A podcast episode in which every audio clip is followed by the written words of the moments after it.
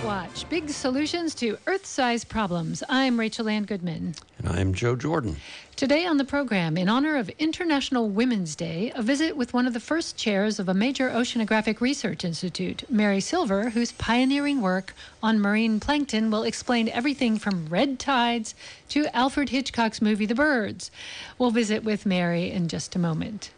And we're going to be going with her off into the wild blue yonder. You know, there's that Air Force song for the skies, but hey, there's this other wild blue yonder out in the oceans, which make up three quarters of the surface of this planet. So, anyway, uh, we have a podcast to which you can subscribe by going to our fairly new website, planetwatchradio.com. Now, if you reverse those words, you get the way to email our guest a question during the interview or us anytime, and that's radioplanetwatch at gmail.com. so, one, one more time planetwatchradio.com to get the podcasts, and then radioplanetwatch at gmail.com to email us. And you can also comment on Facebook, and we'll be monitoring that throughout the program. So if you have any questions, you can also reach us that way. Well, here's a couple of news stories to start us off, and then we will talk to Mary Silver. Fake news is not just a problem for politics, it's a problem for science and public health. Researchers at Indiana University discovered that fake news spreads faster than real news on the internet. The paper includes estimates that the number of automated bots is 60 million on Facebook and up to 48 million on Twitter, the latter based upon a recent study by Menczer and colleagues. It also cites an analysis that found the average American likely encountered one to three fake news stories in the months leading up to the 2016 United States presidential election. Misinformation, which affects how people vote, and also their trust in basic institutions and scientific and public health facts can influence people's behavior. The study's author proposes rigorous research into the effectiveness of high school courses that help students recognize illegitimate news sources. He also proposes specific changes to the powerful algorithms that increasingly control people's access to information online. The problem is particularly intractable because some research has found that repeating a lie to correct it can actually ingrain false information in the mind. Menczer says his paper is really a call to groups across the globe, academics, journalists, and private industry, to work together to attack this problem. Just a comment on that story, Rachel used the word algorithm. A lot of people know what that means these days, but probably a lot don't. And basically, it's a recipe. It's a set of steps for doing something or other. And actually, we're going to use that word a little bit later in the show, too. Yes, and we strive for factual information here on Planet Watch. So we uh, have taken the journalistic code of ethics that was adopted in 1923 very seriously and um, adhere to that strictly when we do radio shows. And that's why we focus on scientific facts. So we have Tommy Martin here with another story. The Trump administration has lifted a ban on importing elephant and lion trophies from Zambia and Zimbabwe. The ban had been established under the Obama administration after the 2015 slaying of the iconic lion Cecil. Then in November of last year, the Fish and Wildlife Services announced they were lifting the ban. That announcement received bipartisan backlash, leading to President Trump tweeting that the ban was under review, even calling trophy hunting a horror show. Then this month, amid a flurry of other news, Fish and Wildlife Services quietly announced they would evaluate import applications of trophies on a case by case basis. There is currently no executive director of Fish and Wildlife Services, and the deputy director, appointed by Interior Secretary Ryan Zinke, is a member of Safari Club International, a group which advocated against the ban. Elephant populations have declined by two thirds in the past three decades, leaving just 400,000 left. To combat these demands for, uh, for ivory, Last year, the Chinese government announced it would stop the sale of ivory.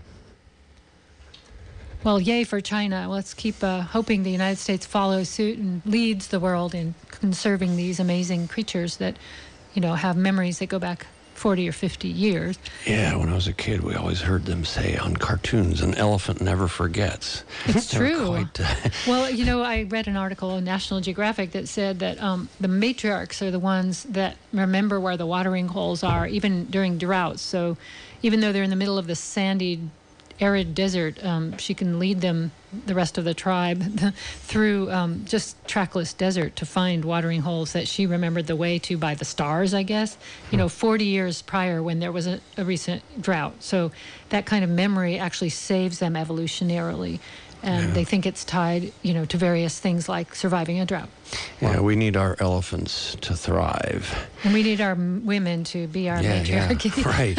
Hey, I Shows got you why there's an evolutionary reason to have us lead. Yeah, yeah. I got. Hey, well, speaking of women, uh, you know, Mother Earth. I got a couple items about Mother Earth. Um, one is, um, uh, I hope you remembered to set your clock forward and you're not missing this whole show as we speak. you know, this is the time that used to be just after 1 p.m. Uh, California time right now, 4 p.m. on the East Coast, and so on. but there is another time milestone approaching. We'll talk more about it next week. But the spring equinox, or I guess I shouldn't be northern hemisphere chauvinistic, in the southern hemisphere, it's the fall equinox, is coming up uh, March 20th. And uh, at that time, that's one of the two times of the year when the Earth is sideways in its orbit. Now, what do I mean sideways? Well, if you were on the sun looking at the Earth, the Earth's axis would be, you know, tilted uh, maximally 23 and a half degrees from straight up and down. So the Earth's axis is perpendicular at right angles to the string, the imaginary string connecting the sun to the Earth.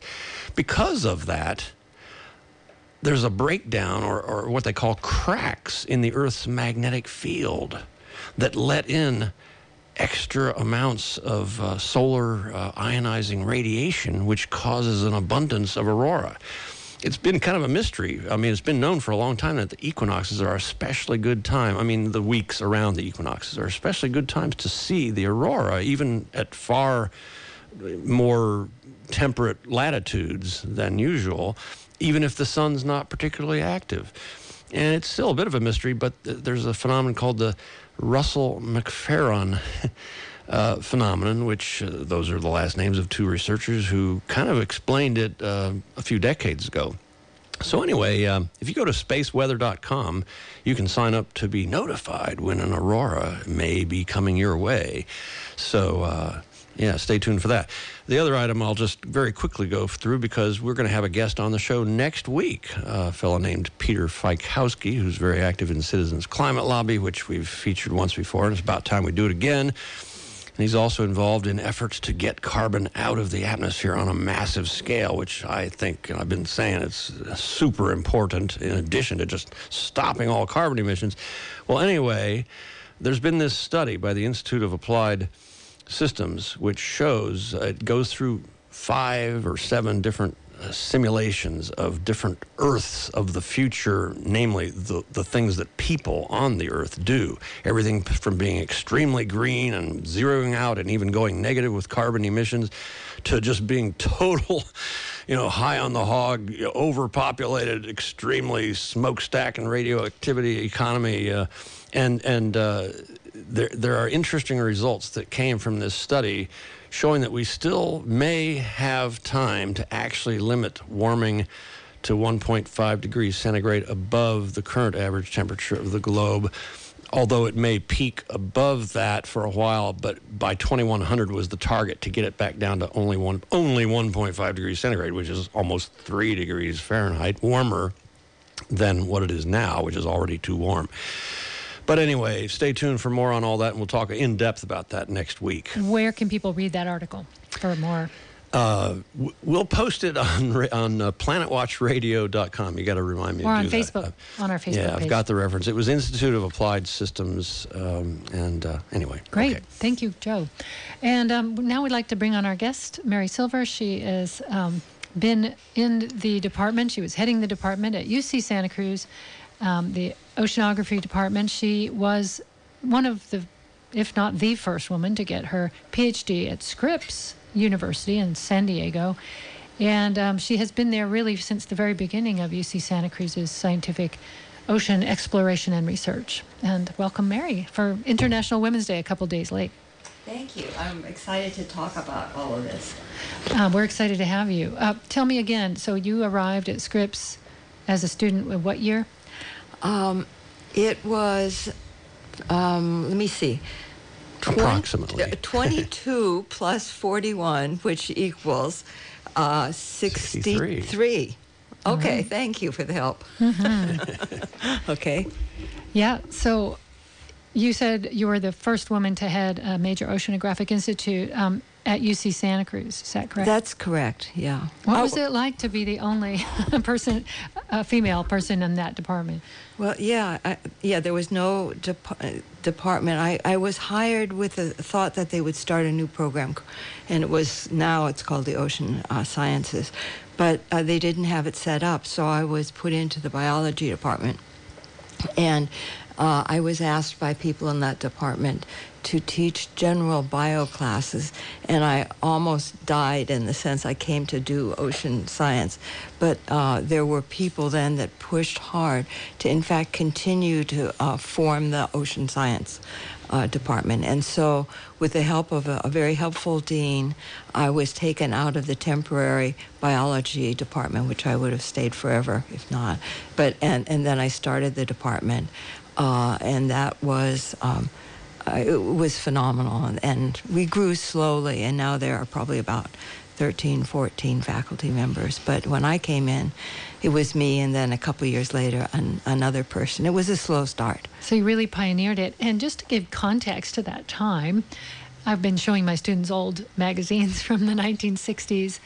The message for women was stay at home and vacuum and cook and, and like polish your husband's nails. I mean, this is, these were the ads we were reading. It was really pretty pathetic. We forget how far we've Do come. Do men get their nails polished? Apparently, in this ad, all you could see was the guy's shoes and her kneeling by him and polishing his Okay. nails. And this, Sho- shoes, yeah. i never uh, um, fixed my nails so I, I would not have been a suitable person they got dirty and ragged so no but one would you must have encountered some sexism though back then because it Oh, was really not done. This is Absolutely. Well, where where it really was is my first uh, entry into the oceanography field, and I was the third person, woman, who had survived in the sense for the uh, I think it was 20 or 30 years, and. Uh, Anyhow, it was it was hard, but there were heroes, and my hero was my mentor, uh, Dr. John McGowan, and he continues. He's in his 90s, and we talk about science together, and we want to write a paper shortly together. So um, there are heroes in my life, and I would not be where I were, and they are they were men, of course, because there weren't women there to do this. so they they believed in you. They knew you could do great things, and they just kept on reminding. Right, they did. Uh, it was positive, and the, there was a slight hint of ferocity behind, which really helped me. We I need was to be fierce. you don't seem like a particularly fierce person, so the people around you needed to they, be they, fierce. they did that, and so I'm what, grateful. What might this paper be about? You can just give us a little sneak preview. The one you're going to write with your your hero and mentor, John uh, McGowan, was it? Yes, John McGowan. Well, we had talked about there's a record of sampling since the 1940s. Uh, uh, you know, at the after the end of the war, and it's called Cal, the CalCOFI Program, and they're taking samples from. Um, it started from the San Diego area up to Oregon and so on. So there's a huge database. And the idea was, I think, to put together information about the possible change in the uh, algae, the oceanic drifters uh, in this time zone. But um, we're both too committed to other things and too, maybe too lazy. I mean, it would be a horrendously difficult but wonderful thing to do. And we'd have to, they didn't at the time that I came, they didn't have samples of the plants. So the way I did my thesis was I took the stomachs of other animals and looked at what was in them from a known location. And then I constructed the story of what the plants were in the area. Oh, so what kind of animal stomachs did you open up? Most people would kind of grimace at that idea. idea. Oh, it was my very favorite, which is a relative of ours. It's called a salp. Now, it doesn't have a brain. It looks like a barrel, and it pumps its way along the ocean. And in fact, if I tell the story, I use the salp stomach to unravel the uh, Hitchcock story. Oh, we're gonna have Oh, to we tell gotta hear that. about but but um, Yes. people should look up, and you should post a picture of a salp because they're literally tubes that like move along. They're like a look- barrel, a, a wooden barrel with, uh, you know, a link uh, um, uh, around them, and they have a muscle, and so they They're pump, just a pump, stomach, pump. basically. Right, A and- moving stomach. with mucus in them, and as they go forward, it's like having a, you know, a, a, a T um, uh, device, you know, to to strength to get the the uh, you know to filter out to hold the f- this and let the other water pass through. How do you spell SELP? Is it S A S-E-L? S A L P. Salp. Salp. And it's our cousin. It's it's in the We're rela- chordate family, but we're slightly smarter than they are. We're related to brainless eating machines. That Exactly. makes a lot of sense when you go to dinner with some of my friends. They, You would never want to eat though.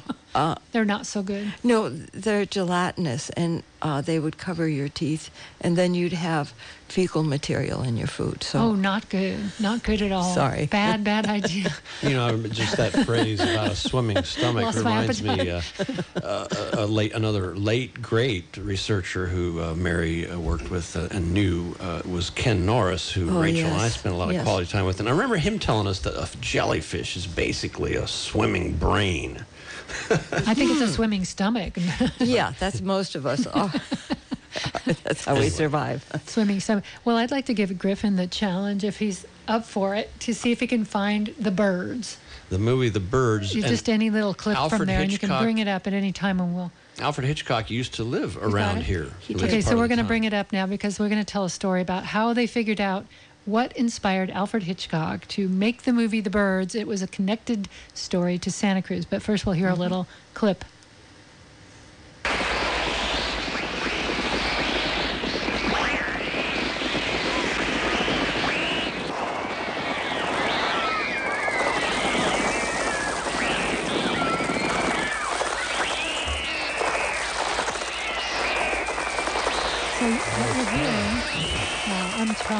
already. Okay, I watched thanks. that movie when I was a kid. I was terrified because I'd just been to Bolinas or uh, wherever they filmed that. So Albert Hitchcock got the idea for the birds from a news clip from the Sentinel, Santa Cruz Sentinel newspaper. And the paper essentially said thousands of birds die on the lawns of the people of Santa Cruz, come in off the ocean, just die everywhere. And they had to get all the garbage companies to gather them in giant trucks and take them away. They were hitting people's windows, they were flying into cars, but then they were dying. They weren't killing the people, they weren't attacking anyone, but they were definitely off. Something was wrong with the birds. Mm-hmm. These were sooty shearwaters, I believe. And you unraveled the mystery of why they were dying in such many numbers. And of course, Alfred Hitchcock, being the horror genius that he was, just changed that story into well, what if the birds just attacked people, including Tippi Hedren and school The teachers and children? went, the birds went crazy, and then the people went crazy. At, least in his film, from that. That was But, really uh, scary. Yeah, super. Especially because the the moment when the children were chanting that little rhyme, and it was totally quiet, and they she was trying to lead them out of the schoolhouse, and they were everywhere on every wire, and to take a little bird and suddenly make it terrifying in great numbers was absolutely genius. But it came from a kind of a tragic natural event. Can you explain how you figured that out? Okay. Well, first of all, I mean, the the birds weren't attacking, but they were dying, and their behavior was very odd. And uh, in fact, the the event that started it was Hitchcock. Um, uh, there was a, um, a story, uh, another uh, novel about about this. Uh, that um, uh, so there was some basis from this other source, but Hitchcock came in, and I I've forgotten what might have been the 50s or something like that, where there was a die off of birds in this area, and they were running into police cars. They were running into all kinds of things, and it. Uh, and we knew the day and we knew the, the time that it actually happened. I looked up the newspaper, and there were pictures in the newspaper of the birds. Uh, you know, running uh, berserk. And so what I did is I got the uh, date of that, and I went back to Scripps Institution of Oceanography, where they have a museum of samples taken since the 1940s hundreds, if not thousands, when they go out on a, a grid line from Southern California all the way up to uh, Oregon.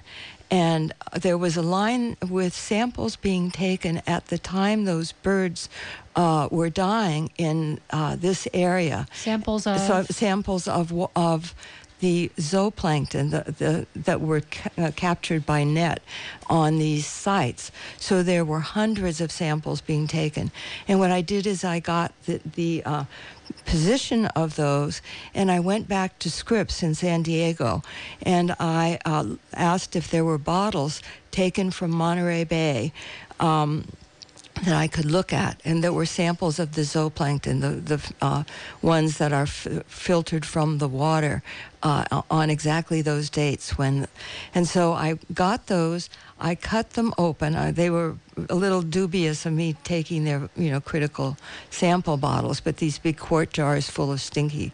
Um, you know, uh, formaldehyde, and I opened up their stomachs and looked at them, and they were these uh, organisms known at the time as they were called Nitzschia, which is the genus, the name. They look like sort of a needle, and they might be a tenth of a millimeter long individually. And they were considered benign creatures. They were all over the California current. Um, but what we did is we had learned from events two uh, about two decades before in Santa Cruz for the first time what was affecting the death of sea otters and uh, various marine mammals. And uh, um, I worked with the people who were trying to figure out the cause of death. And it's a long story, but it turns out there's a poison in what was thought was an innocent, healthy uh, ocean drifter called Nitzschia. So we took the samples from the Nitzschia and discovered it contained a toxin called domoic acid. And it was very poorly known. It had been just discovered as a killer of humans uh, about a decade before that on the East Coast. So I became I working with these people who were experts on birds and trying to figure out why the birds were dying. I work with them and discover this innocent common Nitzschia, this diatom that is the base of the food chain, contains a terrifying toxin. And so then I went back to these bottles where the birds were foraging and took the stomachs of samples, took it out, and then had the toxin measured. And sure enough, the samples where the birds were foraging had toxic algae and they were eating the toxin containing. And so that was the story. And it was a true story in a way. They weren't, you know, diving at people, but they were themselves dying of the toxin. Wow. So it was a fabulous story and it was fun. It's a mystery.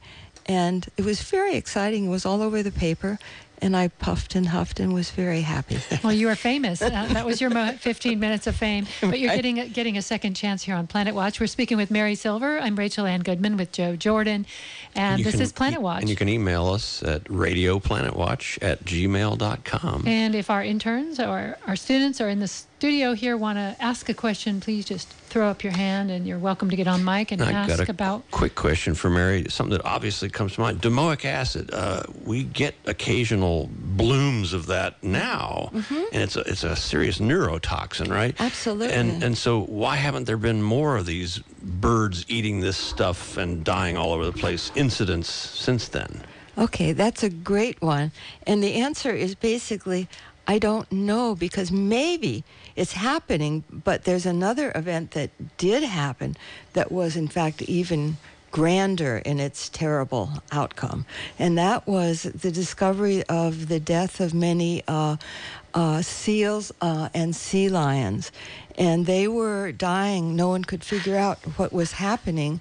And uh, again, uh, this happened in the late 90s right before the turn of the century, and there were uh, the a uh, lot of seals and sea lions were dying, and they were eating again fish of, uh, of various sorts, and so um, it was a reiteration. But and we understood what it was, but we can't go out and filter out all of these in the. I mean, there are thousands per milliliter. So you you just can't get rid of them. And my question is, they weren't toxic originally. What made them get domoic oh, acid in them? Right? They're just benign normally. So uh, what no, makes them make it? Uh, actually, these ones, if they're there, they're they're toxic. I mean, I the toxicity level might change. So it's a matter of degree of how many of them there how are. How many there are. So they just explode and then they become toxic because right. there's so many. You right. could eat a few of them and never have a problem. That's right. And in the they were here in the past, but the numbers of them have increased. And the thought may be that it's climate change.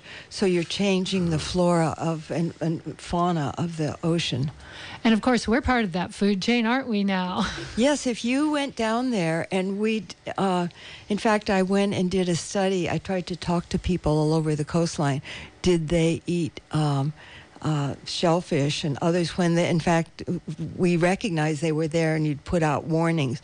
But people say i don't believe it. You're just trying to hold back and you go out and that happens. This is why fake news is so dangerous to your health. If you think that right. you know the warnings about shellfish and fish are not real you're going to possibly injure yourself. You know as a person who came out here from the east coast to the west coast to do mm-hmm. graduate study at ucsc back in the early 80s one of the interesting local facts that i learned and you can correct correct me on this, but the R months are the months when you do want to eat shellfish or don't want to. And it's, you know, all the R months are all in a row. You know, mm-hmm. sep- September, October, November, December, January, February, March, April, and then the others May, June, July, August are not our months. So which is it anyway? And is, um, is this is there anything to this? uh, very little to it. Uh oh, uh oh. well, at least it was an interesting fact right. about alpha, the alphabet. Yeah. well, the ocean, life on it. yeah, the oceanographers like to use temperature and salinity levels as an indicator of the water mass and that what lives in it. So it, that sticks to it pretty well. If you know what those are, you still they might not be there, but that would be more likely to be found in those conditions. So, and it's more a warm, a warm phenomenon, uh, more likely to be in summer. But again, uh, there could be um, some other conditions too. Okay. So, um, one question I had is uh, Have we got any better at predicting these blooms? And could they forecast them like they forecast weather and storms and things like that? Um, I, the, the honest answer is I don't know. Uh, I would assume if you got the right temperature, which would be a, a, a, major Earth issue, you know, how warm is it? And then the salinity, which is a, uh, a result of the source of the material, because we have higher and lower salinities. And the habitat that we think about, a, that where a critter lives, is defined by how warm is it and how salty. And so those masses have typical uh, communities in them. So if we could figure out the physical part of it, maybe we'd be better at predicting the other. So what are we doing now to warn people so they don't get poisoned by toxic algae blooms? Uh, what we do is put it, we put it in the newspaper. We put signs up, and in fact, the original uh, study of these toxin producers comes from the 1920s with San Francisco event, uh, which causes saxitoxin, which is the most poisonous alga, uh, um, uh, terribly scary. And you can use it to kill people too. And it's been done, but we don't talk about that. But anyhow, um, there, uh, if now where was I again? We were talking about um, well, how we warn people. Notify. Oh yeah. yeah. If we s- knew the temperature and salinity, we could say this is a an environment which could support, and then you could have.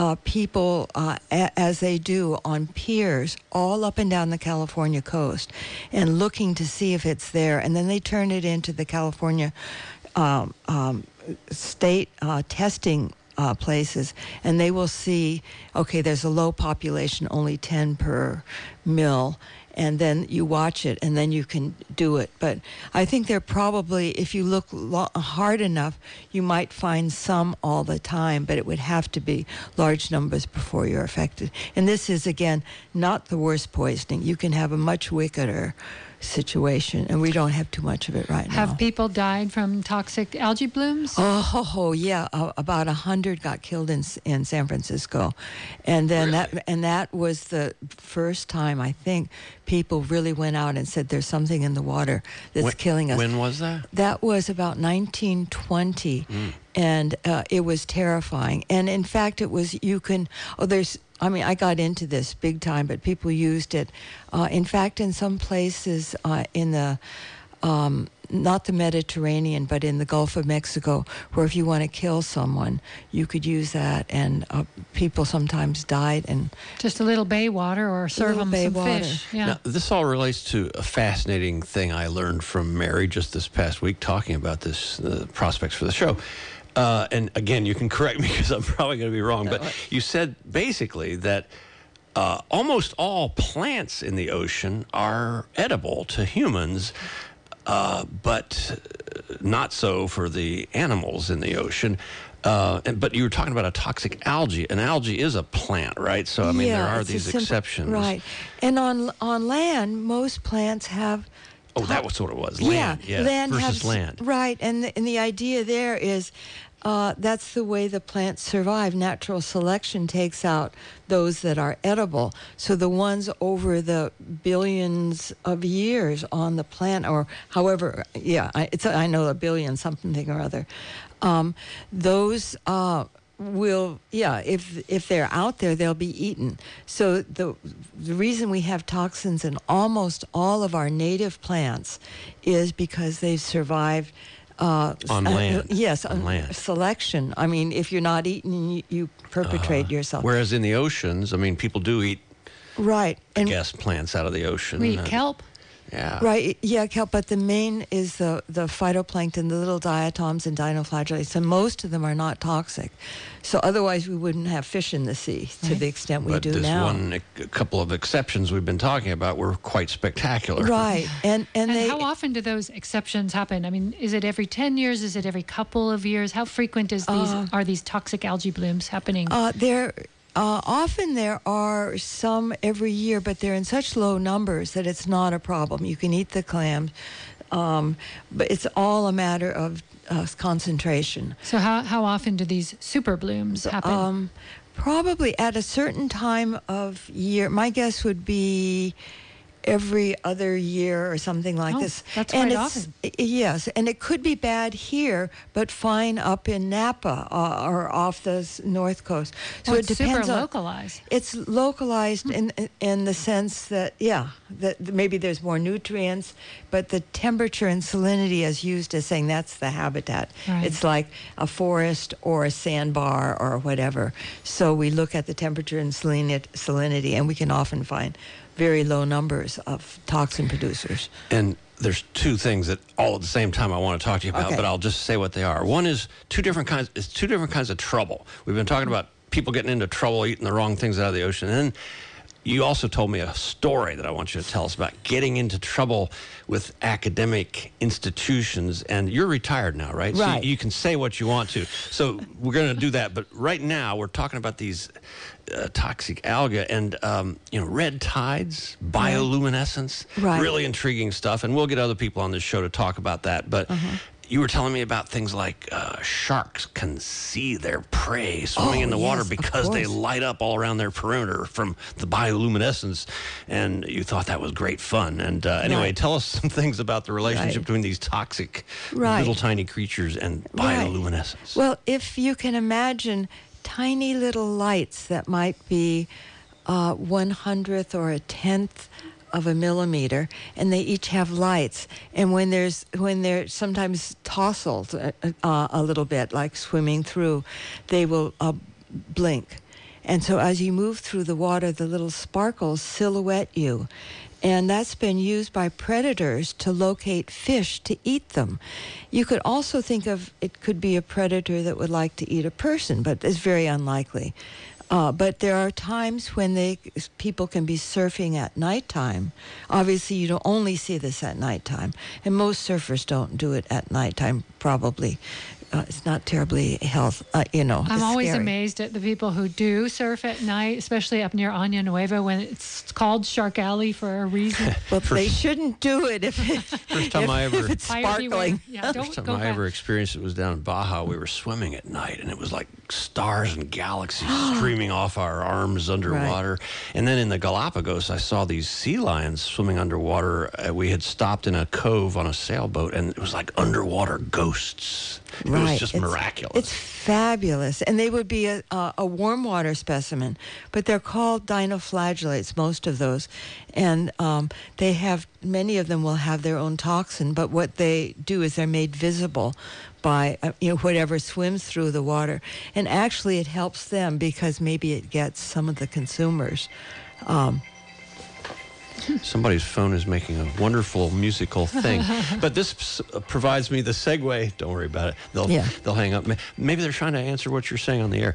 Um, but uh, yesterday, I ran into somebody who is going to be a future guest on this show, Jonathan Trent, who Rachel and I actually interviewed a long time ago. He Right. has done some pioneering work in the open ocean, some with Mary. Yes. And I just I was talking at this Nano World's Fair event in San Francisco yesterday on solar energy, Right. and I ran into Jonathan Trent up there. That event's still going Mm-hmm. on today, by the way. And um, he uh, talked about, you all have both told me about how you worked together, and, and, Right. and you've both told me about how you all got in trouble together because you were doing scuba, which was frowned upon by Oh, God, oceanographers because they were all envious of Jacques Yves Cousteau.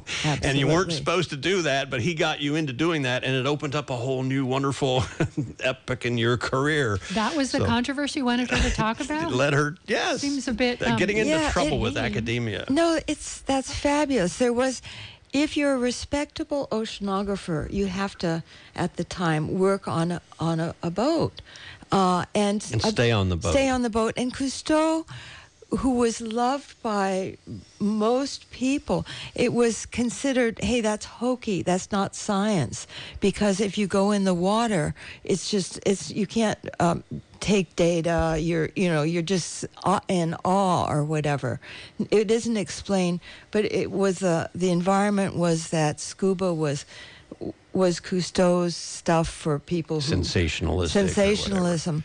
And so I had, uh, in fact, uh, a, a friend, and we were sneaky friends. We, um, I worked with another woman who decided that they would start to study plankton, uh, the open ocean creatures, with scuba gear, and they couldn't tell anybody about it. But I befriended that group, or one of the women in there, and the two of us I came to respect because they saw behaviors no one had seen, and they saw them without putting first putting them full of formaldehyde and dead and falling apart. So, in fact, I was all excited uh, that and what I did is I asked Jonathan, the person you talked about, uh, because I wanted to study the plankton, and I suggested he go out, and he went out. This he was an annoying boy in my class because he kept asking these questions, and finally I said, "Okay, you go out." And look in the plankton and just look and see what, what's there.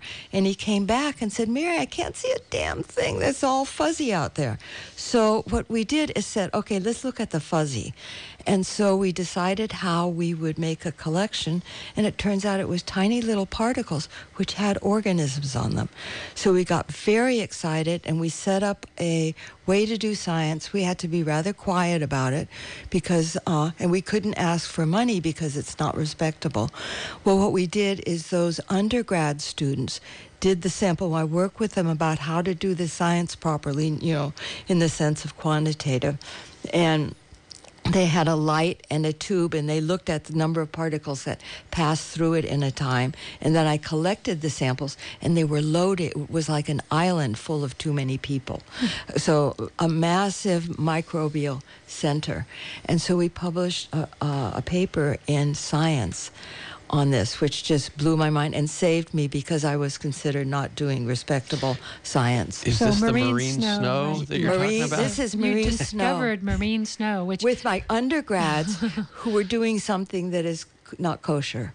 But now it's considered fine, right? You broke that barrier. You broke the, the gender barrier as a woman in the sciences. Science gone rogue. And but by now- wonderful guys and later women, but they were mostly men then that mm-hmm. were, or boys, they kids. And I have to say that Jacques Cousteau was responsible for me just becoming a complete nature Right. lover. There was Wild Kingdom and Yes. Jacques Cousteau, and I watched those religiously as a child.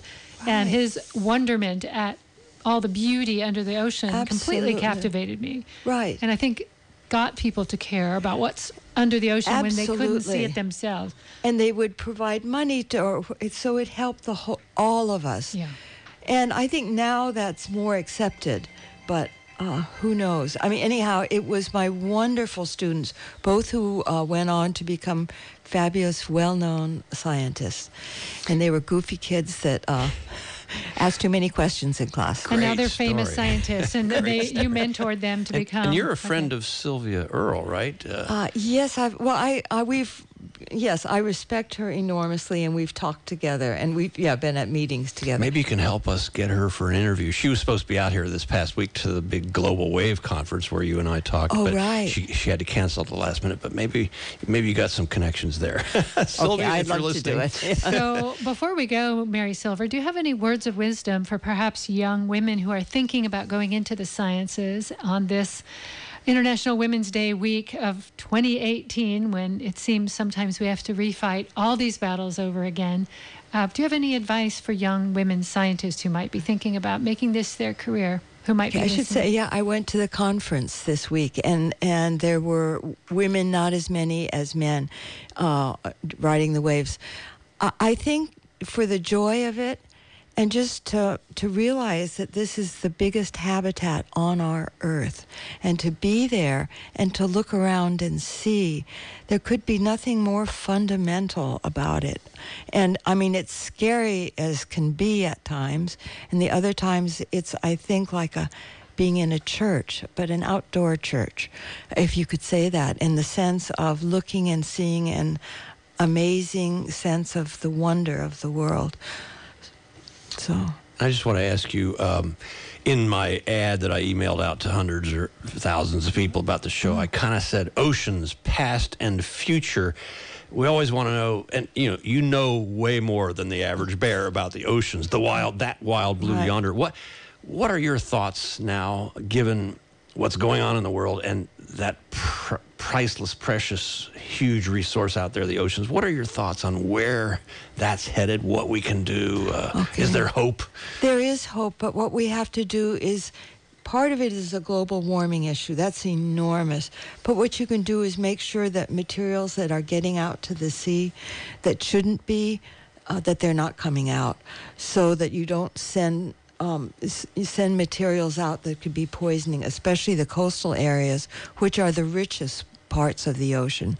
So don't uh, allow, I mean, make sure the water that goes out is clean water in the sense of no toxins, no no boxes. Uh, so that's our that's our job, um, and a reverence for it.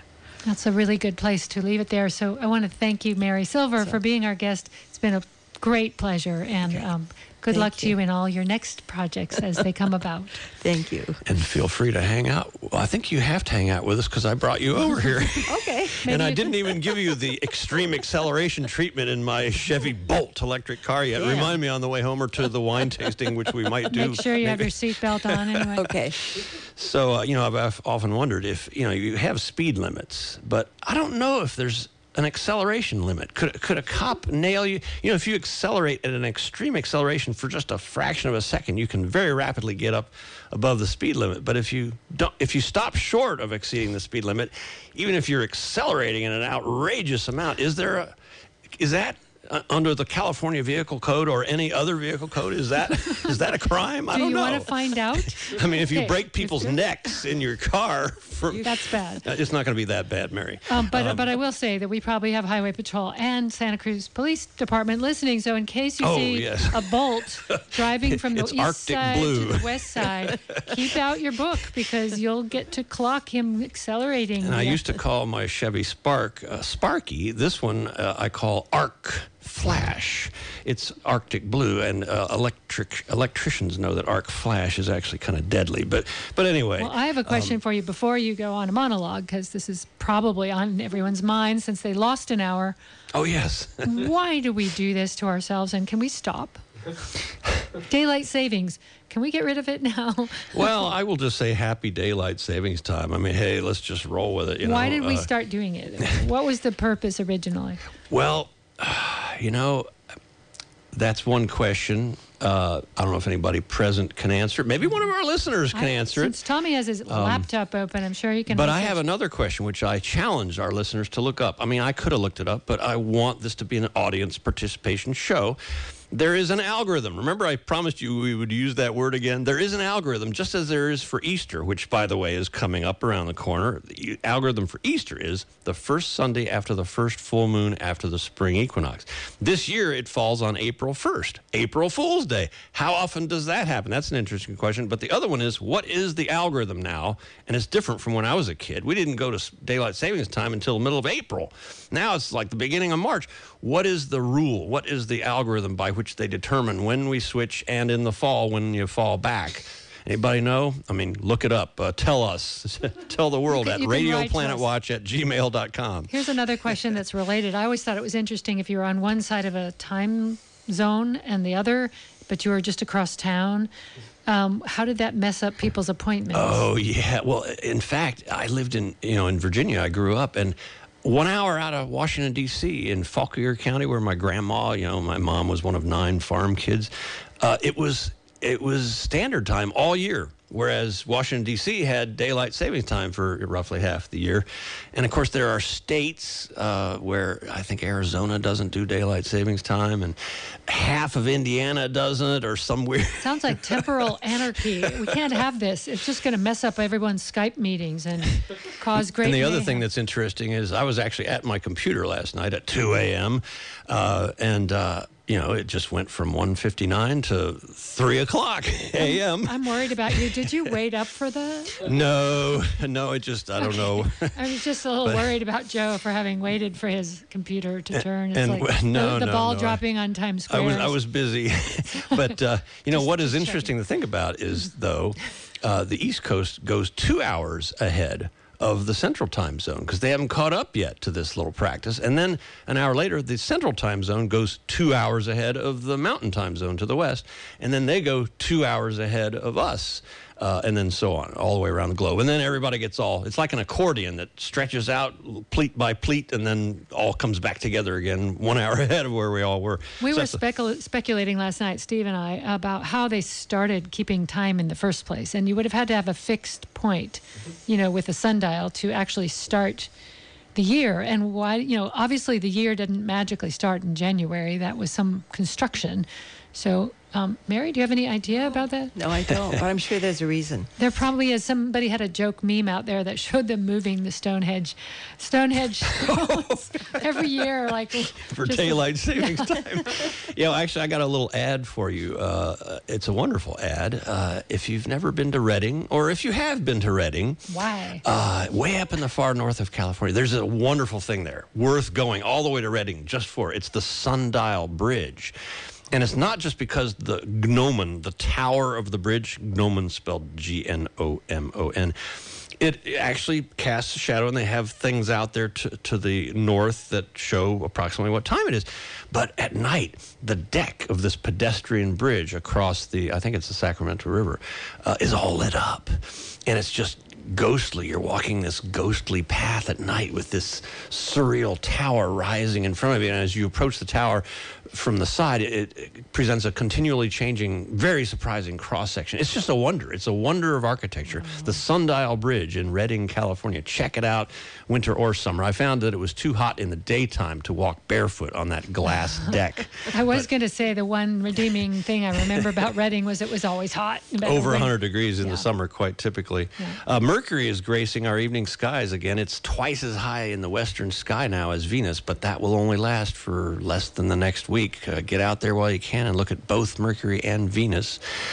And, uh, well, let's see. Oh, we got a few more minutes here. Got a few oddball stuff things for you. I'm going to go to a concert tonight in a cave.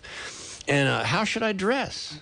Uh, it's it's um, it's maybe a little known fact that uh, caves are kind of at a worldwide standard temperature set by nature, pretty much 55 degrees Fahrenheit all the time, and uh, so take some warm clothes. Um, no need for reverb, right? on the microphones right. because there's going to be a lot of echo in the cave. Yeah. That's fascinating. You know, here's another little known thing. Up at the caverns, I think they're the Mercer Caverns on the way up to the Sierra foothills, there's um, a formation that they used to play organ concerts on, kind of like um, hitting them with hammers, and they would make different tones. Luray Caverns, are you talking about? Um, in that's another one. They also have Uh-huh. one there. Yeah. Um, so if you wanted to really go to a cave concert, that would be the one to go to where they play a formation. It makes different sounds on the stalactites. My dad Probably knew. not what you're going to tonight. My dad knew the guy, Dr. Sprinkle, who drilled the holes in the stalactite to tune them to just the right pitch. And then there was an organ, an underground organ, that played the stalactites. And it was an organ, the world's largest organ, and it extended into hallway. Of course, now it might be considered anathema environmentally that somebody's drilling holes in stalactites.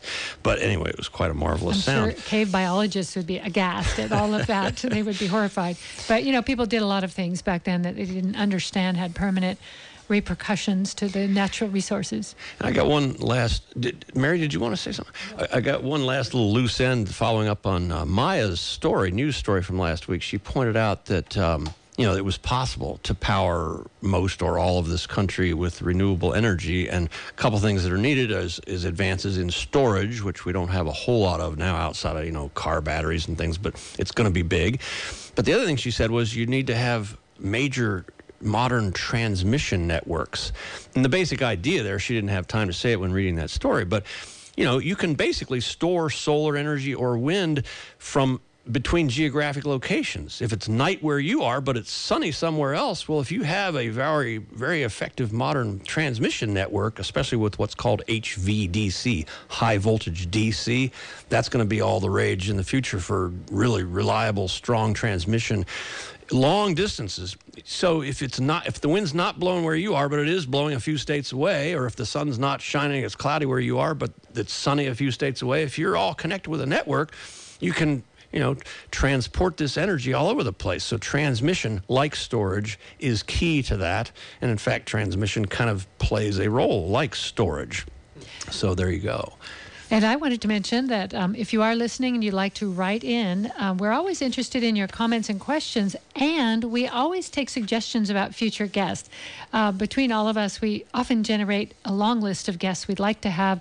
We are looking forward to having the UC Santa Cruz fossil fuel students, activists on the show to talk about what they're doing to uh, try to get the university to divest in fossil fuel from fossil fuels. And we also have Peter Fiekowsky coming Next up week. next week. But if you have a suggestion of a guest, we're always interested in hearing from you. And you can write to us um, simply by going to Radio Planet Watch at gmail.com. Just write us a note with their contact, their name, and maybe a little link to their bio. And we'd be happy to consider them for a future guest on this show. And a shout out to uh, last week, I had a riddle, and uh, one of our listeners uh, responded, and um, it was Bill somebody. But next week, I will have more time to come up with my analysis of his analysis. It was very astute. And does he uh, get a prize? Oh yeah, if he likes chocolate, that's what I said. I would, Okay. you know, he might have to come meet me to get it. We're going to hold but- you to that. We're going to have to mail him the chocolate. Uh, we want to thank you for tuning in to Planet Watch again on this wonderful Sunday uh, or wherever you're listening in Columbus, Ohio or Chapel Hill, North Carolina. Thank you for tuning in to Planet Watch. I'm Rachel Ann Goodman, I'm Joe Jordan. Keep an eye on the sky. and we'll see you next week.